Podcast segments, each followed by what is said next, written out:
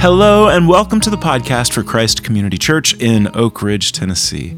My name is Lee Younger. I'm one of the pastors here, and this is a message that I gave on Sunday morning, May twenty-first, two thousand twenty-three, from the Gospel of Matthew, chapter twenty-eight.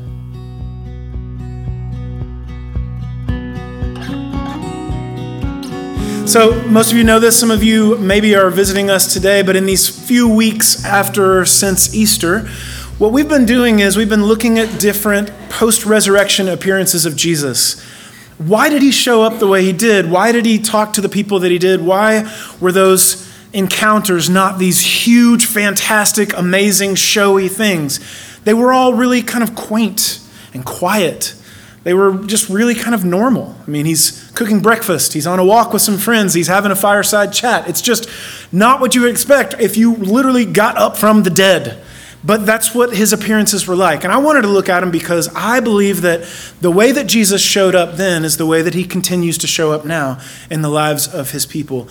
What he's had to say to those guys then is what he has to say to us now. So, Jesus is risen from the dead. This is the new normal. We are going to look at something that, for some of you, this will be an extremely familiar passage um, because you've seen it your whole life. You've had it read to you your whole life. But some of us are kind of new to this Jesus thing, new to church. And so maybe you've never heard this before. This is from the Gospel of Matthew in chapter twenty-eight, the very last little paragraph of the Gospel of Matthew. And some of you, as soon as I said that, are like, oh, I already know this thing from uh, from memory, and you could say it from memory. And that is really cool. But for some of us, this is brand new information. So here we go. Then the eleven disciples went to Galilee, to the mountain where Jesus had told them to go. When they saw him, they worshiped him, but some doubted. Then Jesus came to them and said, all authority in heaven and on earth has been given to me. Therefore, go and make disciples of all nations, baptizing them in the name of the Father and of the Son and of the Holy Spirit, and teaching them to obey everything I have commanded you. And surely I am with you always to the very end of the age. Okay, you're, if you looked that up, you might notice the little, uh, there's a little paragraph heading that says the Great Commission. And some of y'all have had that memorized since you were seven years old. This is the job of the church, is to go out into the world and make disciples of all nations. And, um, you know, like I said, I think some of us are new, and that's fantastic. And so you never had this happen to you. But some of us were raised in church, and we heard every single week that our, it was our job to witness. And we were asked, and you and yeah, you can giggle. And if it was, if you were one of these people, you can say, mm-hmm, yep, that was me too. How many people did you witness to this week? Did you witness to anybody? And we had strategies for witnessing. And there was whole like whole times where we would plan and plot how were we going to witness. I know this is true of my wife. She was she was in a, um, a missionary kid boarding school in Southeast Asia, and they would deploy teams of teenagers into the shopping mall to witness. You know, and I'm just going to tell you right now, if that's your strategy for uh, growing the kingdom of God, is making a bunch of teenagers go into a shopping mall and ask people, if you died today, do you know if you would go to heaven or hell?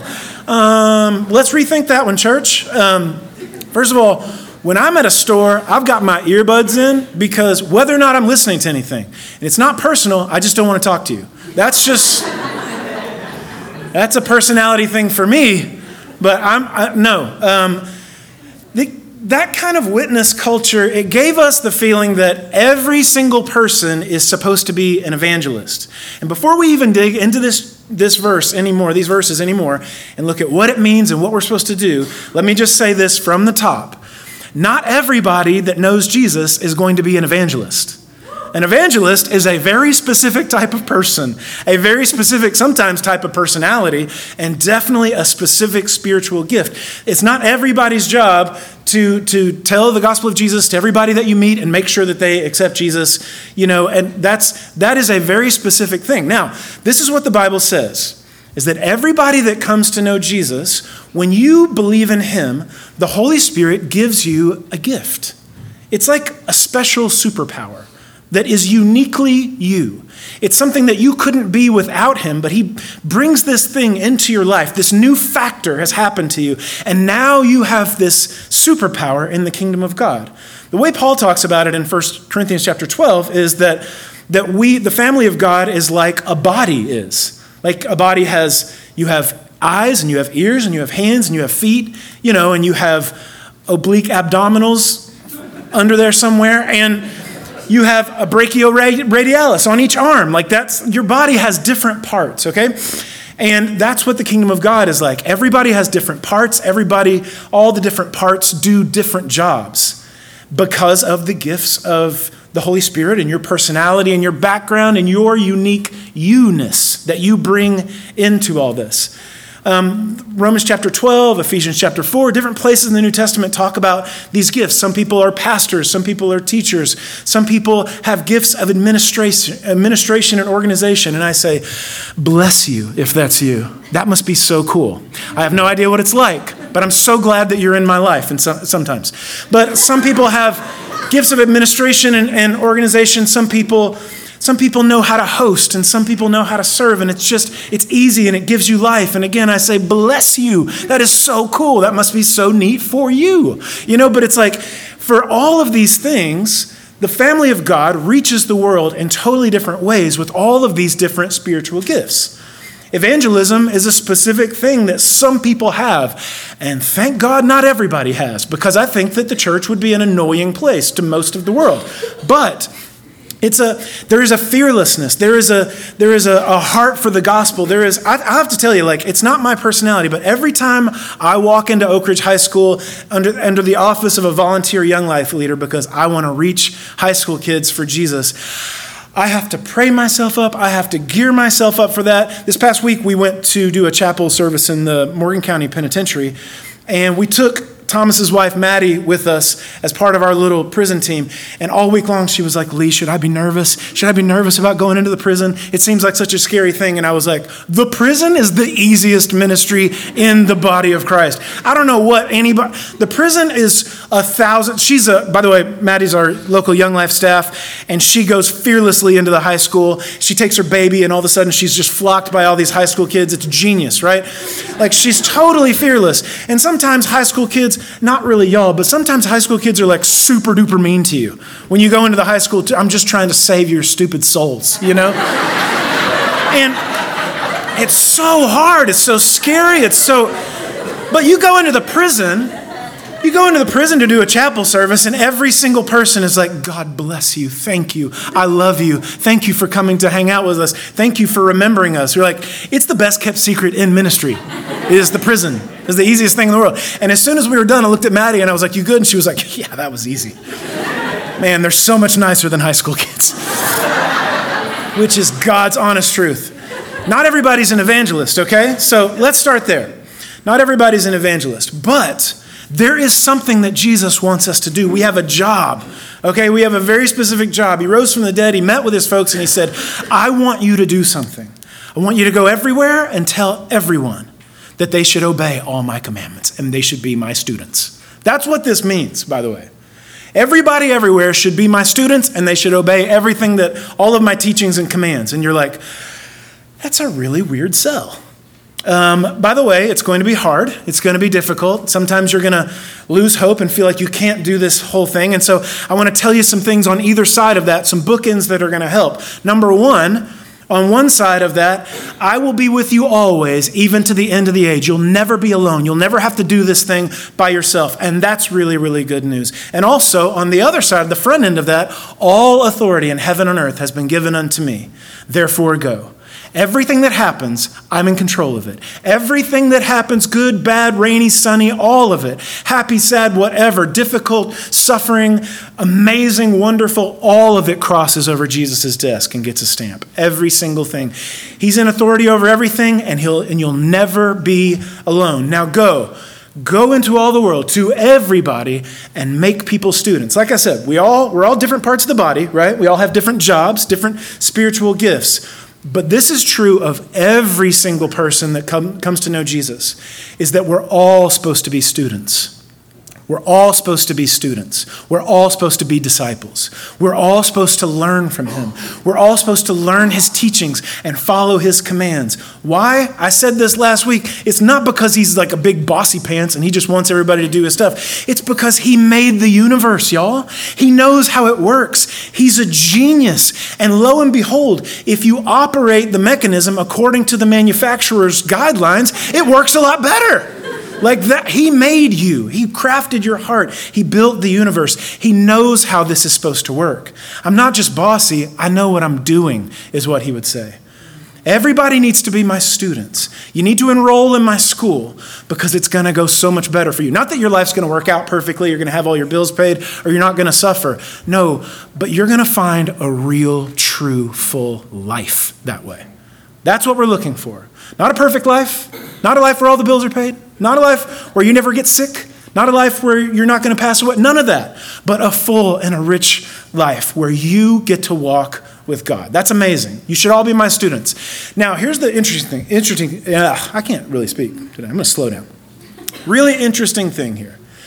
He doesn't say go and make disciples. He says, um, well, actually, he says having gone. And sometimes people say, you know, um, like, like as you're going or whatever, it doesn't mean actually go and do this on purpose. It just means as you go throughout your life. And actually, that's not true. There's a grammatical rule that says that that verb takes on, it's not actually a verb, it's a participle, takes on the mood of the main verb, which is not make disciple, but disciple, okay? So what he's saying is he takes the noun, he takes that word disciple or learner and turns it into a verb. Learner, everyone. That's your job. Okay? All authority has been given unto me. I'm in control of everything. So, therefore, go learner everybody. Student everybody. And I'll be with you the whole time. And I've been thinking about this all week, guys, all week. And I'm like, how, number one, how do you do this? Number two, how in the world am I supposed to explain it to you? I'm going to try. Will you go on a little journey with me? Would that be cool? Okay, thank you, Maggie. Um Maggie's ready, I'm ready. Okay, here's the deal. Uh, most of you guys know this, that uh, my undergrad, um, I got my undergrad in secondary ed, history and political science. I'm trained, technically, to be a, a public educator. And when you are getting a degree in education, the last semester they make you go into a school and do the thing. They make you teach. And the way that's supposed to work out is you go into a classroom and whatever teacher they pair you up with, that's your mentoring teacher. And they teach and you watch them do it and they make lesson plans and you watch them do that. And then slowly over the semester, you kind of take over their class. They give you some papers to grade. They give you a little lesson to do and stuff like that. That's the way that's supposed to work. In the year of our Lord two thousand two, I walked into Upperman High School in Baxter, Tennessee, and they sent me down the hall into that room, and I walked in, and I walked into, and teachers, you're going to feel me on this, okay, so feel free to commiserate. I walked into a classroom of thirty-six ninth graders. And I was like, wait, what? thirty-six ninth graders? thirty-six ninth graders. Mentoring teacher walks right up to me and says, are you Younger? And I was like, yeah. He said, starts shaking my hand. I'm like, hey, nice to meet you. He says, listen, uh, my best friend and I just bought a golf course together. I'm going to go do that. Good luck, man. I'll see you later. And I never saw him again. Literally walked out of the room after shaking my hand, and I'm staring at thirty-six ninth graders. How do you make somebody learn something? I don't know. How are you supposed to learner somebody? I don't know. You can't make somebody, they made them come to the class. There are truancy laws. But how are you going to make somebody learn something? Okay, like I said, I've been thinking about this all week. And um, I want you to do just a little thought experiment with me for a second, okay? And I, I really want you to do this. I want you to think about something that you love to do in your life. Just personally, you love it. You had to learn how to do it, and you love it. Whether it's, you know, whether it's fly fishing or tennis, you know, or, you know, crochet, or maybe you make sushi. I don't know what the thing is. Whatever it is, I want you to think for a second, who is the person who really turned me on to that? Who is the person that gave me either... like gave me motivation to learn that thing or made me feel like I could do it. Just get that person in your head, something that you love to do and you had to learn how to do it. Why did you learn it? And why do you love it so much? I've been thinking about this this week, and going to tell you a couple of things. One, when I was a sophomore in high school, I had uh, I, I had a world history teacher, and maybe some of you did too, named Dennis Rush. He was also the soccer coach at Oak Ridge High School at that time. And every single day, I walked into that man's classroom, and he was so excited to tell us about the Renaissance, or about, you know, uh, uh, the Protestant Reformation, or the Black Plague. I don't know why he was excited about it, but he was so pumped about the Black Plague. And he talked like he had just learned it himself, and he wanted to pass it on to you. It's the way I felt after I watched the first um, Guardians of the Galaxy movie. I'm being perfectly honest. I read comic books my whole life. I never read those. And so I was just like, you know, Marvel's been knocking out of the park. I'll go watch the Guardians of the Galaxy. I walked out of that movie theater. I was an evangelist for the Guardians of the Galaxy. I don't know if you can really say that in this place, but I was. I remember Christy and the kids went down to Huntsville to see her sister, and I just forced Potsy to go see that movie with me. I was like, I know you don't like superhero movies, and I know you ne- feel like you never know what's going on, but you're watching this movie with me. And literally, he laughed so hard, people left the theater. I'm not kidding. It was this specific slow motion scene. I can still remember it. I, I'd never seen Potsy laugh this hard. And people were like, are you joking? They left. They left. But that's the way Coach Rush felt every single day when he was telling us about whatever he was telling us. And he just got me fired up. I was just like, okay, if you're this fired up about it, I guess I'll get on board too. I had uh, sophomore year, uh, sorry, yeah, that was sophomore year. My junior year, I had a teacher named Ann Johnson, who was my English teacher. And I remember the first day of class, she said to us, this is going to be the hardest class you've ever taken. You are going to work so hard in this class, and some of you are going to be drowning. She said, but I'm going to push you, and I'm not going to stop, because some of you are thumping good essay writers. You just don't know it yet, and I'm going to find out who. And that very first day, I was like, I'm going to be one of those essay writers.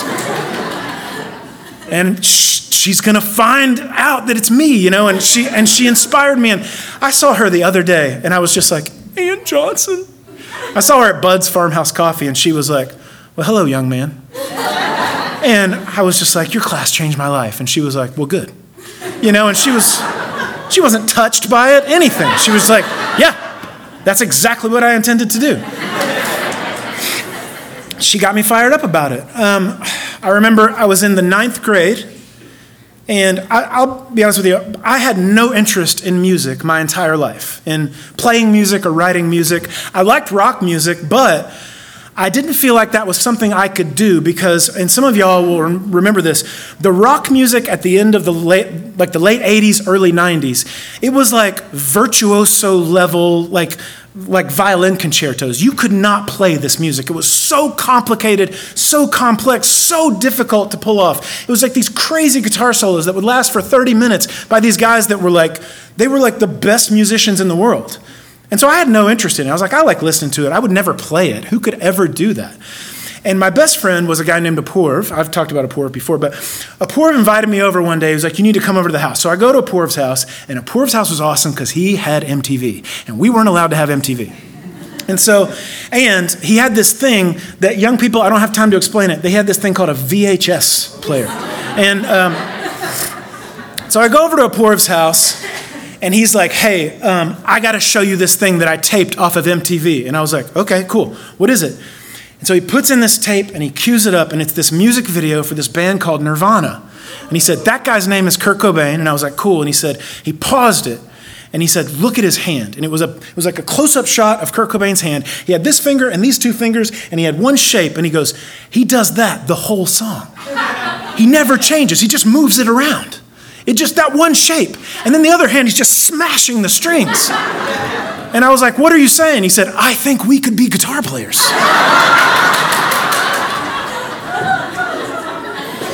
And I'm not kidding. The guitar buying industry changed in about nineteen ninety-one, nineteen ninety-two, because we were all watching M T V, even if we weren't supposed to, and thinking, I think I could do that. The stuff in my life that I've learned and loved learning, it's because somebody else loved it, and they learned it, and they approached it like a kid in a candy store, like, I'll never get over this. Or they made me feel like, this is easy, you could do it. Go. All authority has been given. Whatever's going to happen, I'm in control of it. I'll never leave you. You'll never be alone. Now go, learner, everybody. Well, how are you supposed to do that? Here's my suggestion. You be a learner all the time. Just always be learning stuff about Jesus. Be excited. Find something that you learn about Jesus that fires up your imagination, that makes your heart burn. And then just, like, not bad heartburn, but like good heartburn. I don't know. I didn't intend for that to be that way. Something that fires you up, that you're learning about him. Here's what happens. I think when you continue to be a learner about Jesus, stay curious about him, stay longing to find out something about his heart, about who he is, about how he loves, what happens is you start to see people differently. When you start to see people differently, you start to, lo and behold, treat people differently. When you treat people differently, all of a sudden, somebody is going to want to learn, why are you like this? Maybe I want to learn about that.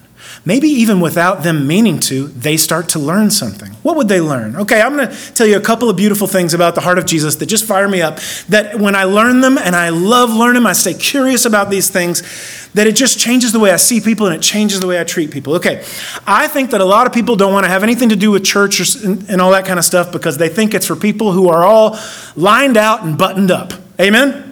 I'm not going there because that's for people who've got all their crap together, and I know I don't have my stuff together.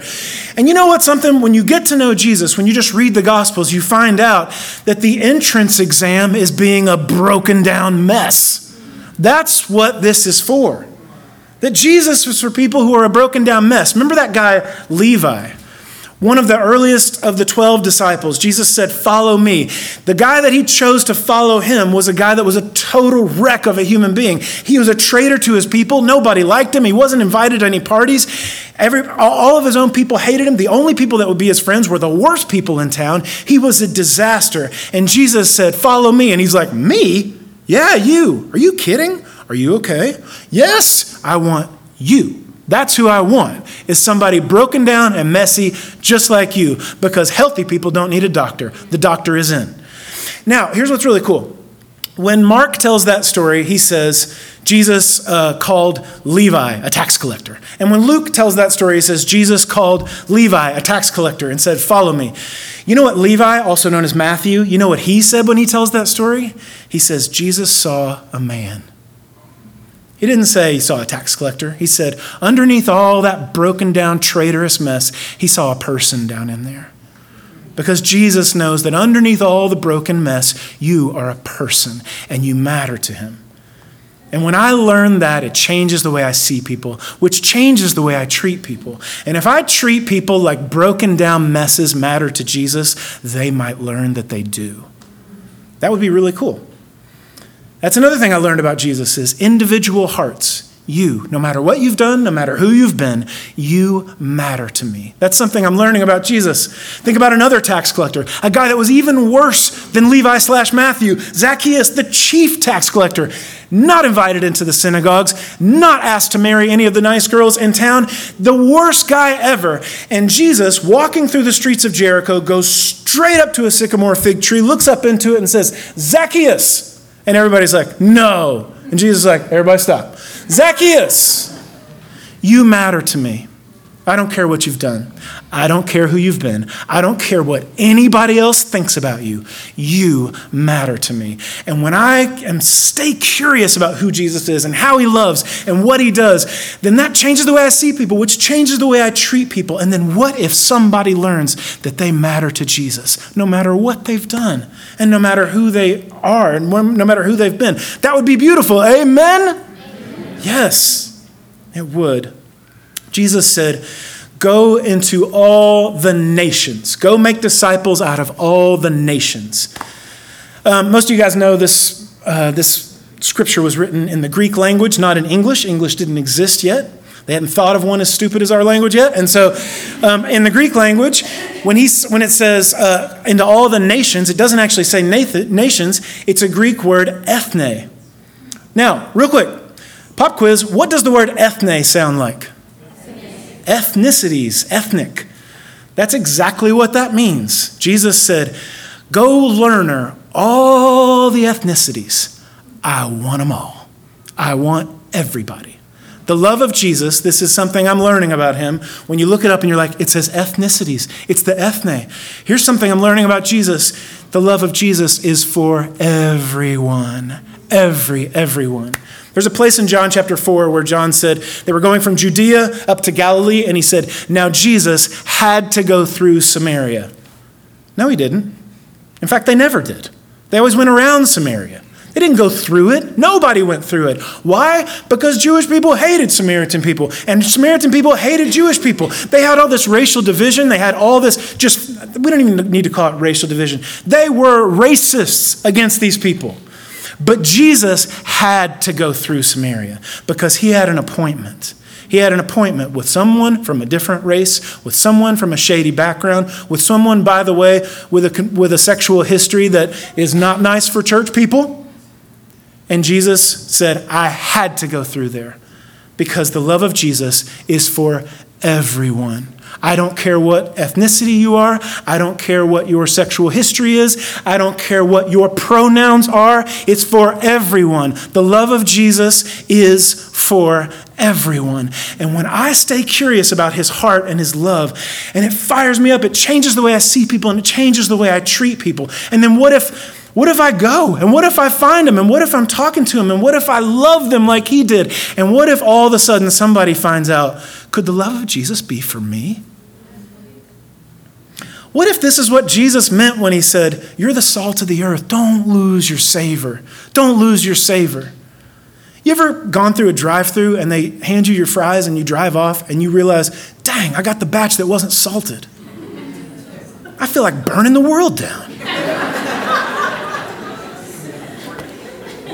I don't care that they're hot. I don't care that they're potatoes. Put the salt on them, man. Don't lose your savor.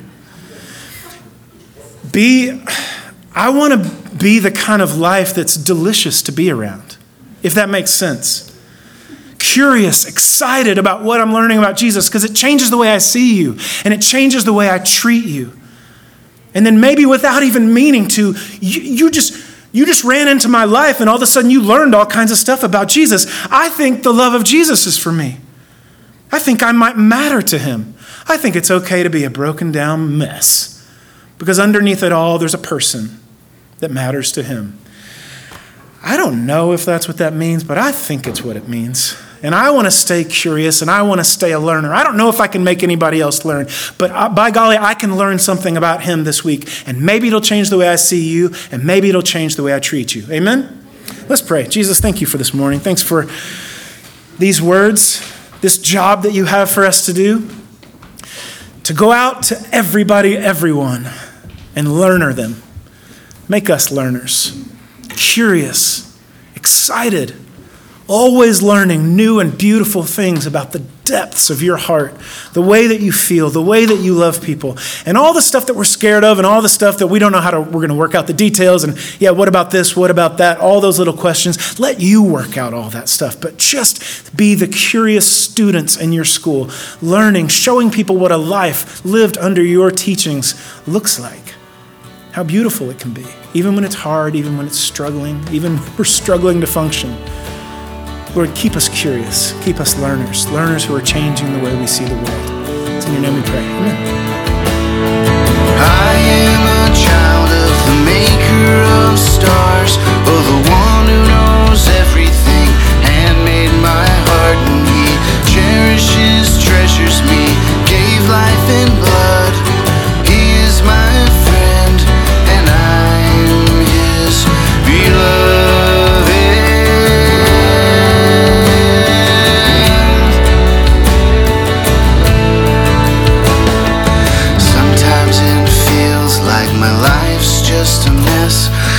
Failures and struggles, no sign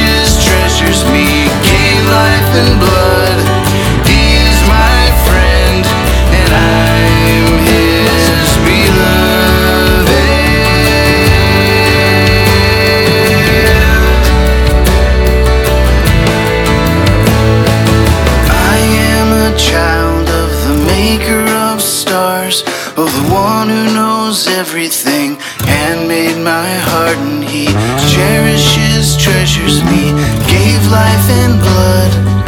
He is my friend.